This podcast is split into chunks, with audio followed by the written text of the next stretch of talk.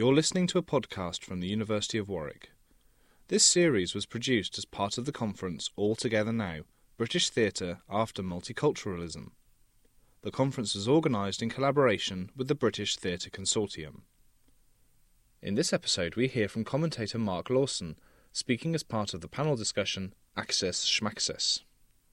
The perspective I want to bring to this is based on my uh, experience working in radio and television, particularly not because I don't want to talk about theatre, and I will, but um, I talked to David beforehand, and I think there are interesting parallels here because the story of broadcasting uh, of all kinds, but particularly arts broadcasting over the last 20 years or so, has been a terrible neurosis about who the audience were and whether there was this other audience beyond that could or should be reached. And so I think there are direct parallels. And I think in the arts generally, um, as in broadcasting, um, two historical trends um, came together one broadly from the right, one broadly from the left. The one broadly from the right was the idea that anything which is purchased with public money must demonstrate that it is serving the public and that it is reaching the public in the broadest sense. And the MP's expenses row going on at the moment is clearly part of that graph into just questioning where is all this bloody public money going and how do we justify it. But the other side, which was uh, progressive and broadly from the left, was a fear in broadcasting and elsewhere that only a very narrow audience was being reached. This is a complicated argument. One of the, um, the most regular email I get at the BBC, uh, because one of the developments of technology, which is a welcome one, is that the audience can communicate much more directly. Actually, you'll be on air doing a program and the emails are coming in then. But the one that comes in most often, and perhaps it says something about the Radio 4 and BBC 4 audiences, which are the two um, to which I most often broadcast, but uh, these, be- I mean, wonderfully, perhaps a stereotype, but beautifully, politely, gently phrased, please come in, but asking the question, what did the middle classes ever do to hurt anyone? Why are they, why are they so dreadful? Because they pointed out, and I wasn't aware of this until it was pointed out, and I went back, and they are absolutely correct about this. Middle class has become a term of, of abuse um, in the uh, arts debate and the broadcasting debate. Um, I have been to long, long meetings at the BBC, which are entirely predicated on the question of how can we stop attracting these bloody middle class people um, all the time. Well, we don't have to stop. I mean, they can listen and they can watch, but let's go and find the real people. Um, there are many, many parallels with this throughout art. Um, I mean, David Edgar. Uh, at one point, um, but he should talk about this rather than me, and I may be um, misrepresenting this, but was part of the, um, the agitprop movement on the left. But again, it was this dissatisfaction with the audience you were reaching and the idea that, as in some kind of divorce or end of relationship, there was this better one that you could go and have a better relationship with. And broadcasting and the arts generally, I think, have suffered from these two trends. But um, I say, it's very complicated because one of them, which I'm going to talk about in a moment, I think has been entirely benevolent um, and uh, vital, which is the diversity um, movement. I want to talk about that in a moment. But the other parallel with broadcasting is that the crisis that broadcasting has had and the arts have had is this question of how do you measure success? How do you measure reach? Now, in broadcasting, there are two measures that are used at the BBC. Um, one is the crude, the ratings, um, the number of people who watched or listened to that program.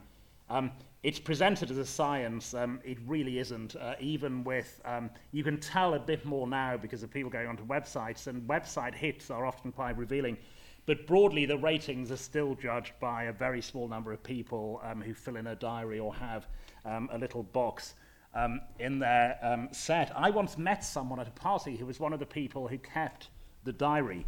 And so I was very attentive that evening, and I said, um, Could you just write down that you listen to and watch everything I do? And um, I think that was probably worth um, at least half a million viewers and listeners um, on each of my programs because the sample is so small. But that, that is the one. Um, and in broadcasting, particularly over the last 10 years, um, it's become an obsessive thing. Uh, what are the ratings? Um, I, um, uh, once at the BBC, I'd done a television program, everyone was quite pleased with it, and we said to our executive producer, What did you think? And he said, I'll tell you when I get the ratings. Um, and he wasn't joking. I mean, that is genuinely how he made that measure. Um, there's an, a fascinating bit, because I've worked in both, um, difference between radio and TV. In radio, the ratings, the RAJAR figures, are only published every three months, um, and they cover that whole three month period. And what that means, and this is specifically the case in arts programs, um, and there is no other explanation for it, is that um, you can do a much broader range of material because if you choose to give half an hour to one subject or one artist or one writer, um, you will have a lot of crowd cover in that three months period. And the people who have listened to your review of the Da Vinci Code or whatever will mask perhaps the fact that fewer people listen to um, the one where you did your um, special on modern art or uh, we did a front row special on um, the historical uh, women in theatre and why there's so few uh, female playwrights. Now, if you did that program, that specific program about uh, the uh, lack of female playwrights on TV, they would look at it and they'd say, oh, sorry, you only got a tenth of what we got for the culture show on the Da Vinci Code, and somehow you were seen of having, as having failed. The other measure in broadcasting, though, which uh, people are now trying to encourage, is the AI rating, which is the audience index, the audience index of appreciation. And that's a figure out of 100, again on a small sample of people being interviewed or filling in diaries, how much they like that program. Um, the figures are bizarrely divergent, um, so it's not much of a statistical sleight of hand to say that 10 million people watch EastEnders, but none of them like it. Um, on the other hand, um, perhaps uh, half a million or even fewer, uh, perhaps 200,000 people will watch some programs on BBC Four, but they all love it. Um, and that's why these judgments, and I remember going to Tessa Jowell breakfast when she was the culture secretary, and um, it became, she just uh, kept standing up and saying to different people, but how do we work out uh, whether these arts are successful? And as in broadcasting, it is very, very difficult because you may never know. Um, the effect uh, may not be apparent to the person um, who, uh, who, who experienced that play or that program. It may become apparent um, years later. It's only, I mean, really now when I see what goes on in broadcasting um, at the moment that I realize uh, quite how much I learned from watching the South Bank show, um, uh, now uh, tragically to depart, but watching that when I was a teenager, um, listening to Radio 3, Radio 4 programs, um, a huge amount of everything I know about the arts comes from um, listening and watching, listening to and watching um, arts broadcasting.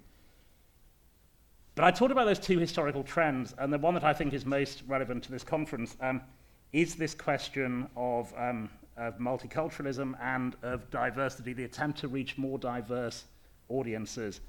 Um, I have become, to myself, quite surprisingly, um, militant on that subject. I think even five years ago, I would have been much more relaxed and said, oh, these things will take care of themselves.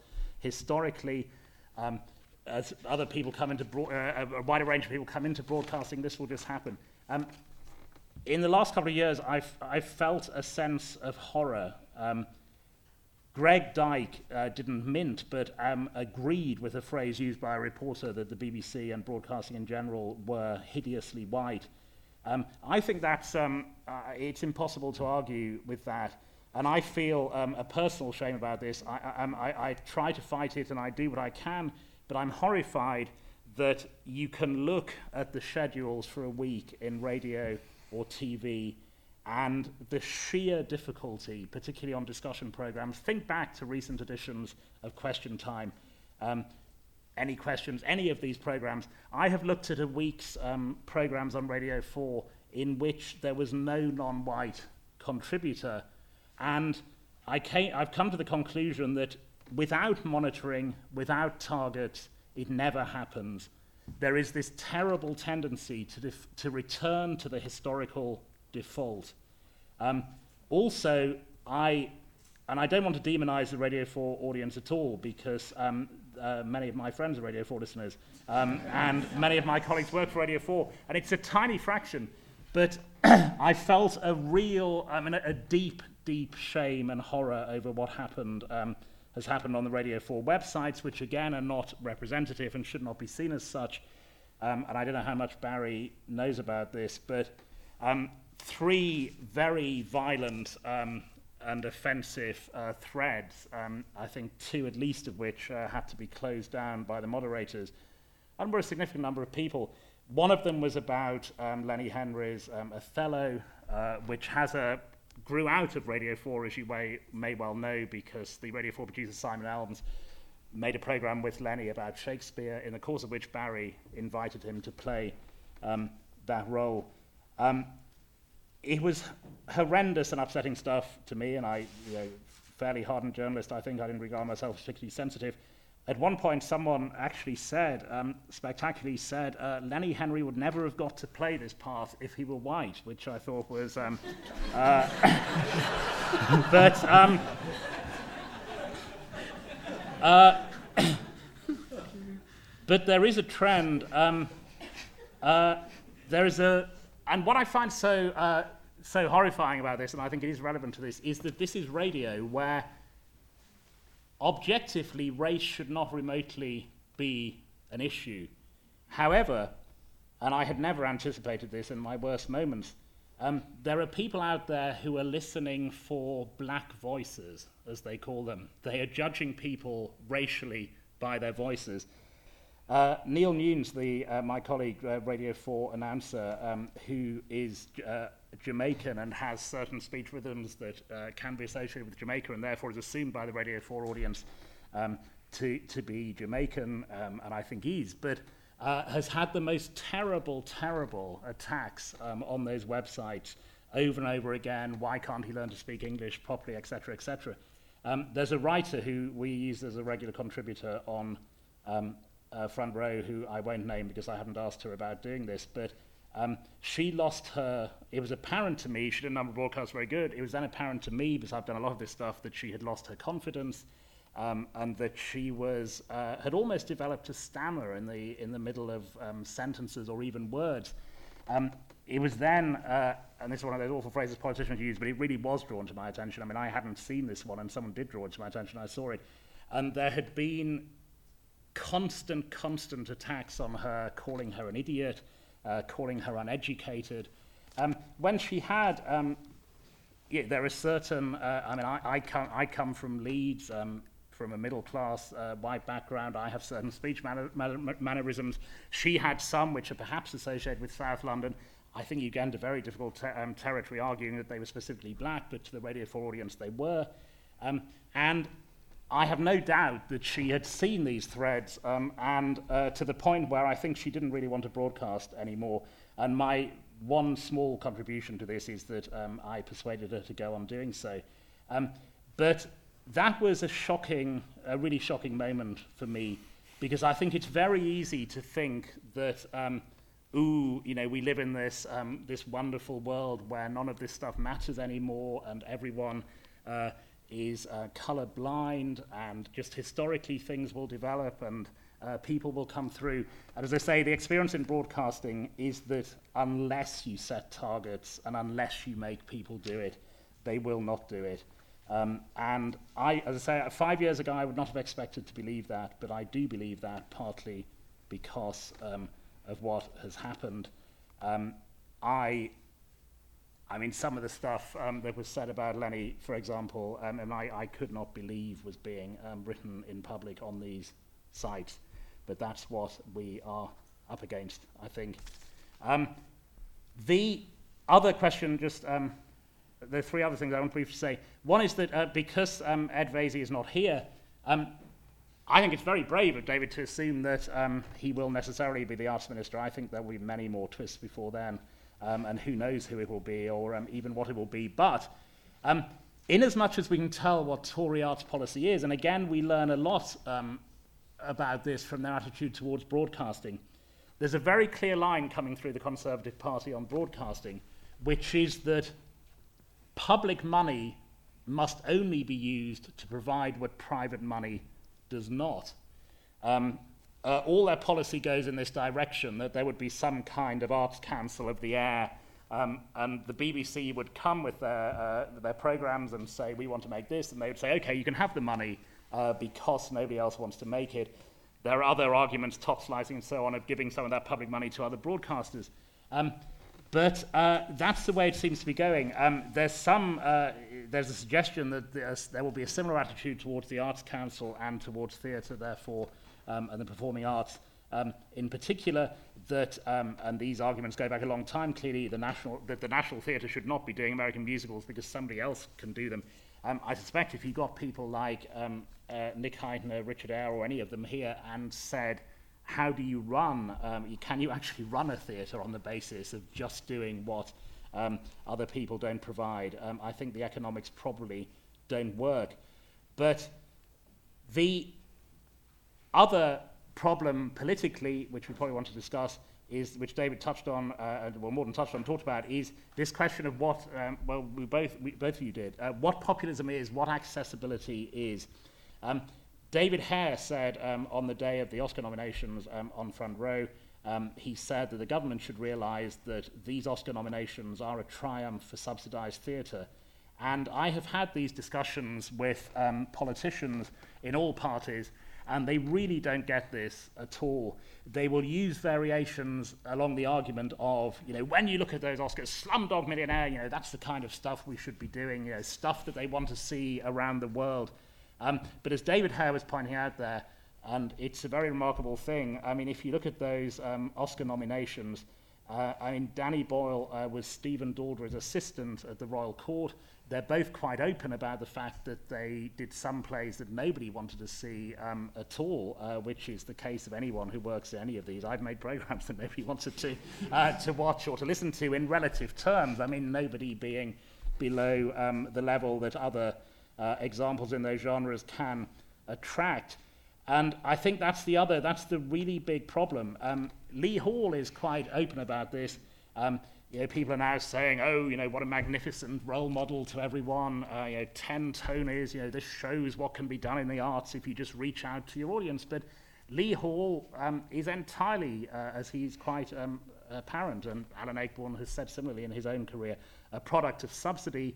Um, he came through uh, BBC Radio, he came through uh, regional subsidized theatres or theatre companies. And that, um, and I'm horrified when you talk um, to politicians they really don't begin to understand this. They think that you can separate the populist from the, which they would say unpopular, um, the subsidized um, or the non mainstream. Whereas the story of all arts, as everyone knows, is that um, uh, so much, and indeed in the end, uh, virtually all art, uh, has gone from um, some kind of protected environment into the um, commercial uh, sector. There are very few complete creatures um, of commercial um, theatre. My um, other thought about this, and I think it is related to this, uh, is an obsession with populism and about figures um, and success and how many people um, came to see it. Uh, and what kinds of people came to see it, although some of that, as I say, is absolutely a benevolent impulse to widen audiences. Um, I've been very struck uh, in the last couple of weeks um, as a theatre critic uh, going to um, productions by what seems to me a, a very worrying narrowing um, of the repertoire. Um, if you look, and again, this is a broadcasting example, if you go back over the last year, um, there are four plays uh, which have been considered so important that they were given an item on the BBC 10 o'clock news, a two, two minute item. Um, they were um, they, they, they, were Barrie's um, Othello, which I say I think is a complicated um, example because that was um, in uh, certainly at central casting was a very radical um, production and a risk uh, which uh, um, having seen it I mean I'm very uh, pleased that it has come off to the extent that it has. But the others were Jude Law's Hamlet and then Sam Mendes Bridge uh, uh, Bridge Project productions of the Cherry Orchard and the Winter's Tale um, and although these, these productions all have very much um, to commend them, um, it did strike me, I was slightly horrified sitting there um, this week that Jude Law's Hamlet, a year after um, David Tennant, um, another Cherry Orchard I've seen, um, I think maybe four in the last um, uh, 18 months or so. The Winter's Tale, there's one on in Stratford, even simultaneously with this one.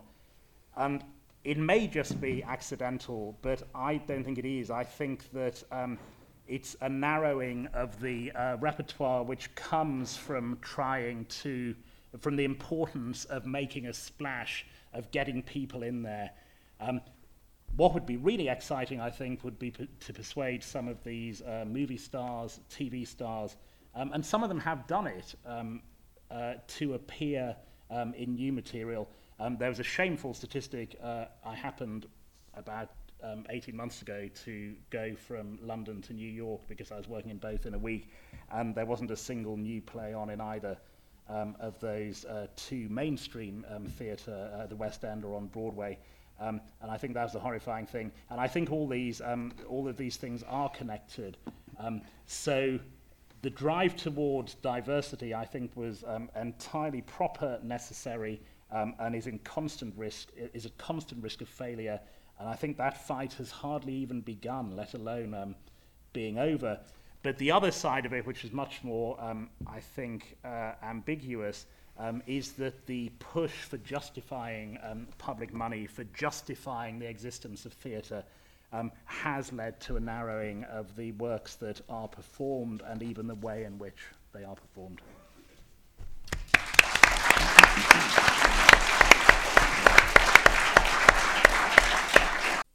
This conference was supported by the School of Theatre Performance and Cultural Policy Studies at the University of Warwick, Warwick Arts Centre, the Humanities Research Centre at the University of Warwick, and the Department of Drama and Theatre at Royal Holloway.